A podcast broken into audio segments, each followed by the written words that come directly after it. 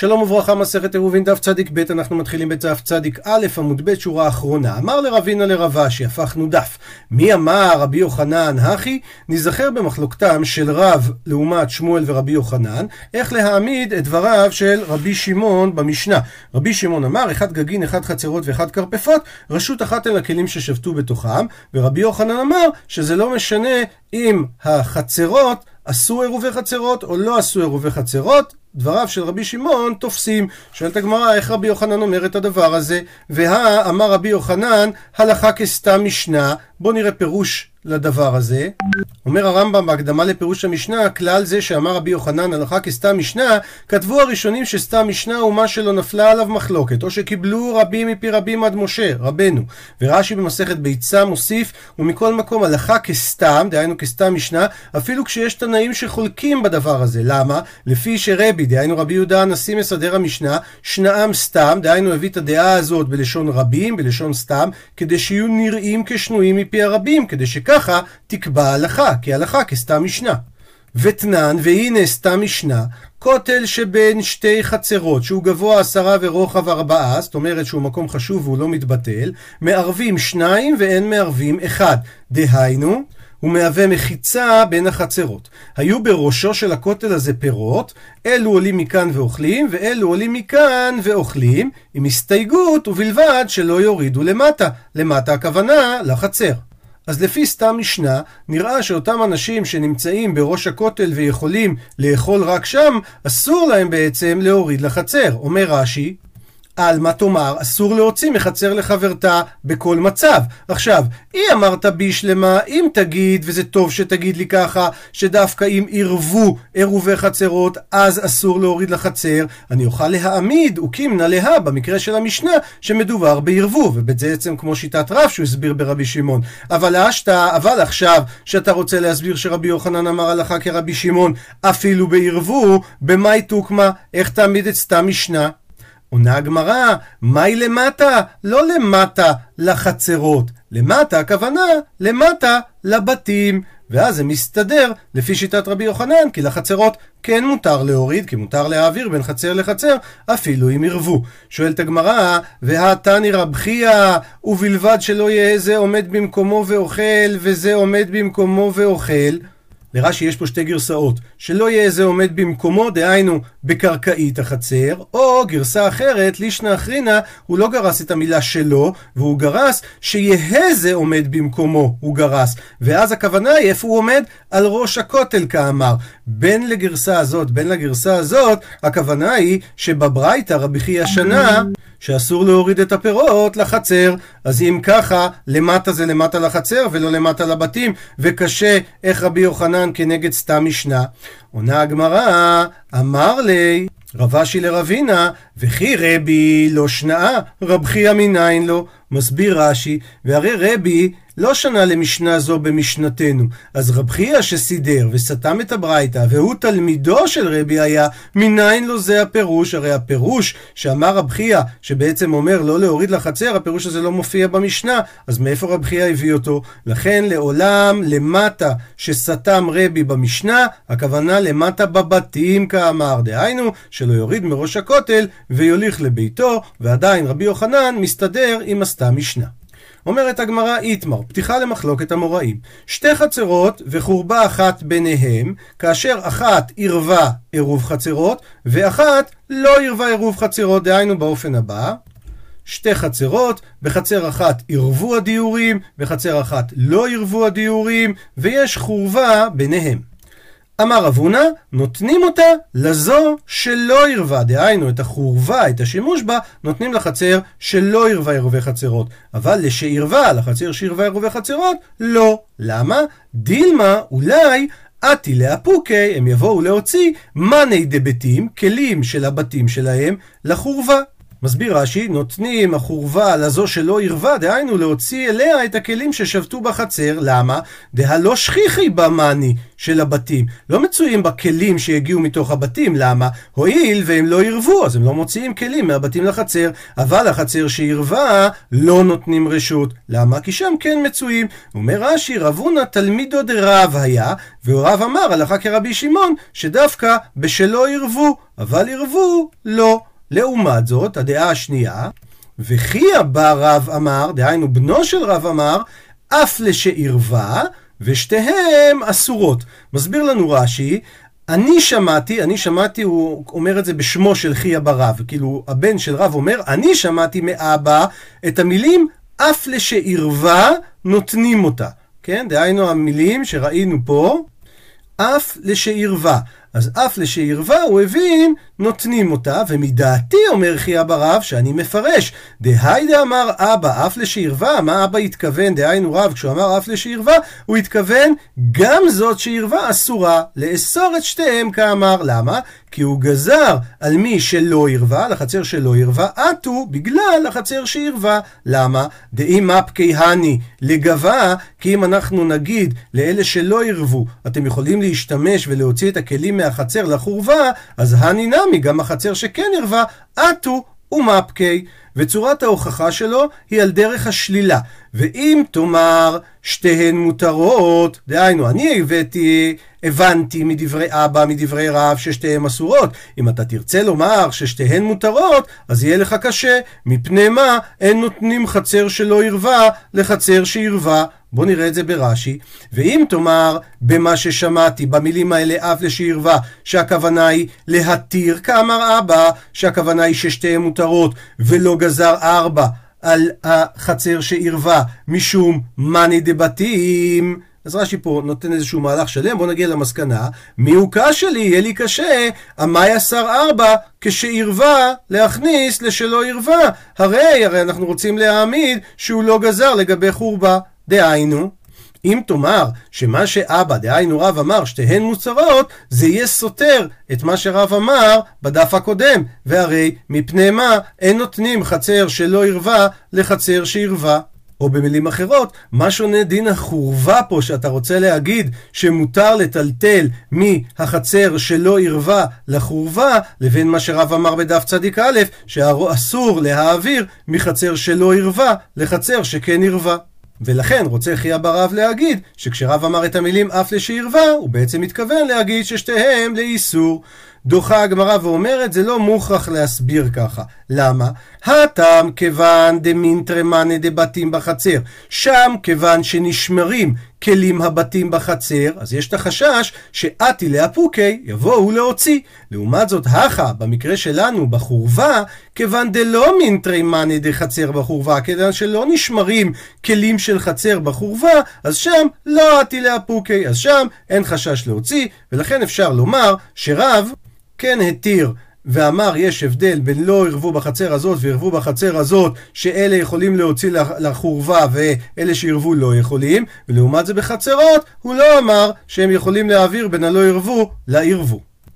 איקא דאמרי, יש אומרים גרסה שנייה בדברי חייא בא רב שאמר אף לשערבה, זה מה שאמר אבא, דהיינו רב, ואני מבין מזה ששתיהן מותרות, וגם פה ההוכחה, ואם תאמר שתיהן אסורות, לפי שאין נותנים חצר שלא ערווה לחצר שערווה, והרי ראינו במחלוקת בדף צדיק א', שרבא אומר שלא מעבירים דברים לפי שיטת רבי שמעון בחצר שערווה לשלא ערווה, אז למה שפה יהיה מותר להעביר מהחצר שערווה לחורבה?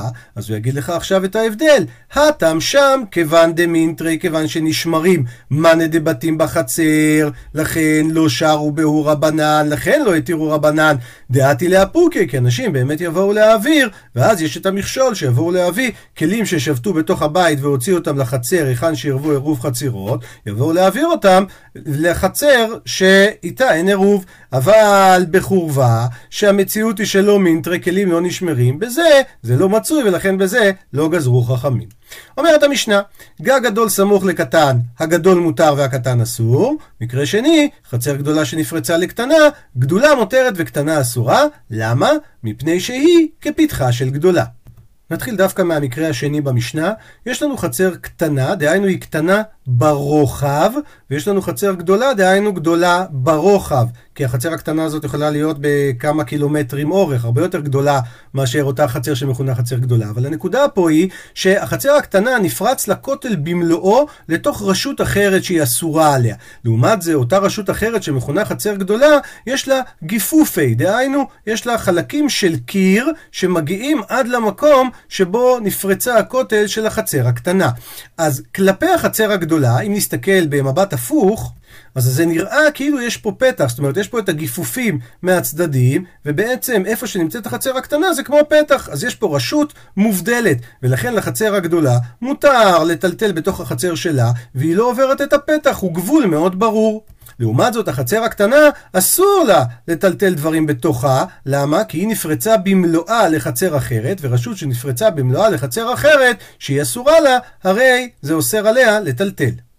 אותו עיקרון בדיוק גם במקרה הראשון במשנה, שיש לנו גג גדול וגג קטן, בדיוק הגיפופים זה אותם הפרשים שנמצאים ברוחב לגג הגדול, והגג הגדול מותר לטלטל כלים, כי מבחינתו הפריצה לקטנה נחשבת כמו פתח. לעומת זה, למי שנמצא על הגג של הקטנה אסור לו לטלטל את הדברים שלו בגג, כי הרשות שלו נפרצה לחלוטין לתוך הרשות השנייה, ואין להם עירוב משותף. שואלת הגמרא, למה לי למית נתרתי? למה אתה צריך להגיד גם גג גדול לקטן וגם חצר גדולה לקטנה? עונה הגמרא, גם לשיטת רב, גם לשיטת שמואל, מה זה מלמד? לרב קטני גג דום ידי חצר. זאת אומרת, אמרו גג כדי שהגג ילמד מהחצר. אותו דבר, כמו שמה החצר מינקרא מחיצתא, החצר, המחיצות שלה ברורות וניכרות, אף גג נמי מינקרא מחיצתא. יש הלכה למשה מסיני שאומרת גוד אסיק מחיצתא, דהיינו שמחיצות אנחנו מתייחסים עליהם שהן עולות בצורה וירטואלית. רב אומר שמה שהמשנה מלמדת אותנו, שמתי אנחנו אומרים גוד אסיק מחיצתא? רק כאשר המחיצות הן ניכרות, כמו שאנחנו רואים פה בצדדים של החצר הגדולה. לעומת זו, באמצע, בנקודת החיבור בין הגג הקטן לגדול, המחיצות לא ניכרות, לכן במקום כזה אנחנו לא אומרים גוד אסיק מחיצתא. לעומת זאת, ולשמואל, גג דום ידי חצר, גם, גם פה הגג בא ללמוד מהחצר, אבל משהו אחר. מה חצר דקדרסה לרבים? אף גג נמי דקדרסה לרבים. מסביר רשי, היי דקטני, זה שכתוב שהגג הקטן אסור, משום דדרסי רבים מזה לזה. זה הסיבה, כי אנשים עוברים מצד לצד, ואז המחיצה שבין הבניינים, המחיצה התחתונה שביניהם, היא מחיצה נדרסת, ולכן לא מצית למגד, אז אי אפשר להגיד שהיא, כן, למגד ועסוקה, אי אפשר להגיד גוד אסיק מחיצתא, להעלות אותה כלפי מעלה, אבל היא לא דרסה בהן, אבל אם אנשים לא עוברים שם, אז גם הגג הקטן יהיה מותר לטלטל בתוך. למה? דאמרינן גוד אסיק, ואז תפסיק המחיצה ביניהם, ואף על גב דמיחסי ולא מינקרא, אפילו שהיא מכוסה ולא ניכרת. אז לפי שמואל, המציאות של גג קטן שאסור לטלטל בו, זה רק אם אנשים עוברים כל הזמן בקו הגבול הזה, אבל אם אנשים לא עוברים, אני כן אומר גוד אסיק מחיצתא. אומרת הגמרא, יתיב רבא ורב זרע ורבא ברב חנן, הם יושבים להם, ויתיב אביי גביו, ויושב איתם אביי, ויתווי וכאמרי, ואז הם אומרים, שמע מינה, מסקנה מהמשנה, ממתניתין, שדיורי גדולה בקטנה, ואין דיורי קטנה בגדולה. רש"י היה לו גרסה שהוסיפה עוד מילה, דיורי קטנה מוש... גדולה מושלים בקטנה, ומושכים אותה אצלן, ואין דיורי קטנה מושלים בגדולה למושכה אצלן. דהיינו, מזה שהמשנה אמרה שהחצר הקטנה היא כמו פתח לגדולה, זה אומר שדיורי הגדולה מושלים בקטנה. ועכשיו הגמרא תביא חמש נפקמינות, ואנחנו נבין מה הכוונה. כיצד? מקרה ראשון, גפנים בגדולה אסור לזרוע את הקטנה, ואם זרה, הזרעים אסורים והגפנים מותרים. לעומת זאת, אם הגפנים בקטנה, אז מותר לזרוע את הגדולה. בואו נחזור לרש"י בתחתית הדף ונבין. אסור לזרוע את הקטנה, למה? דקמן דהביה, זה כאילו הקטנה כולה נמצאת בתוך הגדולה. ואז אפילו אם הוא מרחיק ארבע אמות מהגפנים, שאם זה הייתה המציאות רק בתוך הגדלה, היה מותר להרחיק את הארבע אמות ולזרוע בתוך החצר הגדולה, במקרה שלנו בחצר הקטנה כולה, אסור אפילו אם אתה מרחיק. למה? כי אמרה המשנה, מפני שהחצר הקטנה היא כפתחה של גדולה. העלמה כולה, כל מטר ומטר בחצר הזאת, הוא כמו פתח של החצר הגדולה. ולכן, אם זרעת הגפנים בגדולה, אז משום כלי הכרם, אסור לך לזרוע בשום מקום בחצר הקטנה. ובמקרה ההפוך, אם כן יש לך גפנים בחצר הקטנה, הרי מצד הגדולה זה פתח, וצריך שיהיה או הרחקה של ארבע מאות או פתח או מחיצה, ופתח נחשב מחיצה, אז מותר לך לזרוע את הגדולה ואתה לא צריך להרחיק. כמו שאומר רשי, שמותר לזרוע את הגדולה לכתחילה, ולגבי הגדולה זה פיתחה, וכל פתח כמחיצה הוא, לכן אפילו סמוך לגפנים, מותר לזרוע את הגדולה לכתחילה. אז זה היה המקרה הראשון. המקרה השני, אישה נמצאת בחצר הגדולה, וגט נמצא בחצר הקטנה, אז היא מתגרשת בגט הזה. אבל אם האישה נמצאת בחצר הקטנה, והגט נמצא בחצר הגדולה, אינה מתגרשת. כתוב בתורה, כי ייקח איש אישה ובעלה והיה לא תמצא חן בעיניו, כי מצא בערווה דבר וכתב לה ספר כריתות ונתן בידה. כדי שאישה תתגרש, היא צריכה לקבל, לקבל את הגט ביד שלה, או שהרשות שלה, דהיינו החצר או הבית שלה, יכולים לקנות לה, אבל רק אם היא נמצאת בהם. ולכן, אם אישה עומדת בחצר הגדולה וזרק לבעלה גט לתוך חצר הקטנה, ושתי החצרות הם שלה, ואנחנו יודעים מסכת גיטין ששנינו, שהזורק גט לאשתו, כשהיא בתוך הבית או בתוך החצר, הרי זו מגורשת, דווקא כשהיא עומדת בתוכה באותה שעה, אבל אם אינה עומדת לתוכה באותה שעה, לא, אפילו שהיא שלה. אז במקרה שהיא בגדולה, היא מתגרשת היא, שהרי היא כעומדת בקטנה. למה? כי כל החצר הקטנה נמשכת אחרי הגדולה ושייכת לה. אבל אם היא עומדת בחצר הקטנה והגט בגדולה, היא, זה, היא לא מתגרשת. למה? כי החצר הגדולה לאו בתר קטנה, אז לה, היא לא הולכת אחרי הקטנה, ואז יוצא שהגט לא קונה את האישה, דני מניש דאישה בתר גט. כן? לא הגט קונה את האישה ונגיד האישה בקטנה וכל האישה שייכת לאיפה שהגט נמצא. כי הרי אישה, הגרסה פה צריכה להיות בעיה למקנה גטה. האישה קונה את הגט. וזה המקרה השני שבו אנחנו רואים את הנפקמינה בזה שהחצר הגדולה מושלת על החצר הקטנה. המקרה השלישי, ציבור בחצר הגדולה ושליח ציבור בחצר הקטנה יוצאים ידי חובתן. ציבור נמצא בחצר הקטנה ושליח ציבור בחצר הגדולה אין יוצאים ידי חובתן. אומר רש"י, יוצאים ידי חובתן כי שליח ציבור שנמצא בקטנה, אז הוא שייך בעצם לגדולה, ואם הם בקטנה והוא בגדלה, אז הם לא יוצאים. למה? כי השתה עכשיו לא שייך בתראיו, כי הוא לא נמשך אחריהם, והציבור שנמצאים בחצר הקטנה, אי אפשר לומר, לא מצינה למימר דשייכי בתרי, שהם הולכים אחריו, כי הרי הם הרוב, והרוב בתר אחד אחרי אחד, לא הולכים אחריו, לא נמשכים אחריו. אז זה היה המקרה השלישי.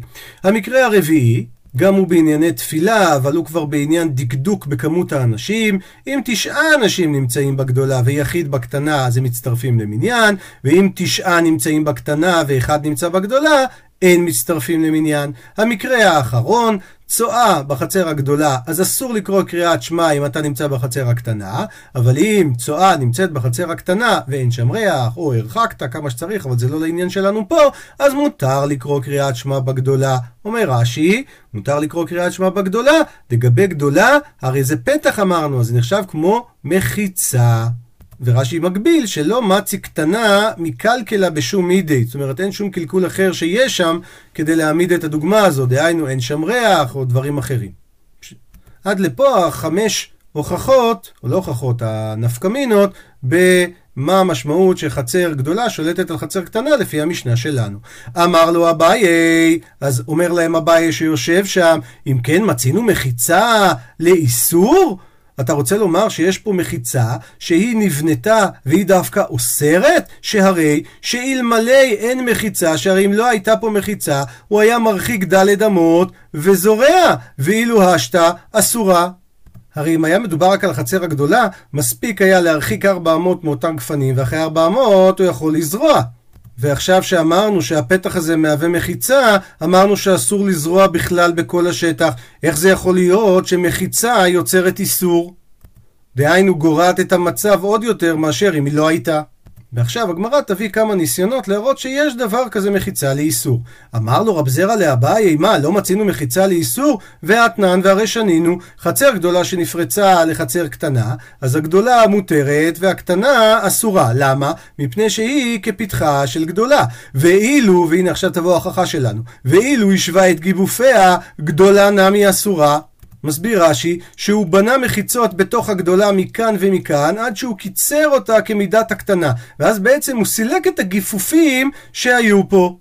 לפני הבנייה הזאת שהוא עשה, החצר הגדולה יכלה לטלטל בגלל שזה היה כמו פתח, והנה אחרי שהוא בנה את המחיצה הזאת, אז הוא בעצם יצר מצב שאין פה פתח, ועכשיו אסור להם לטלטל. אז הנה אנחנו רואים שבניית המחיצה היא לאיסור, דהיינו היא מגרעת את המצב שהיה מקודם.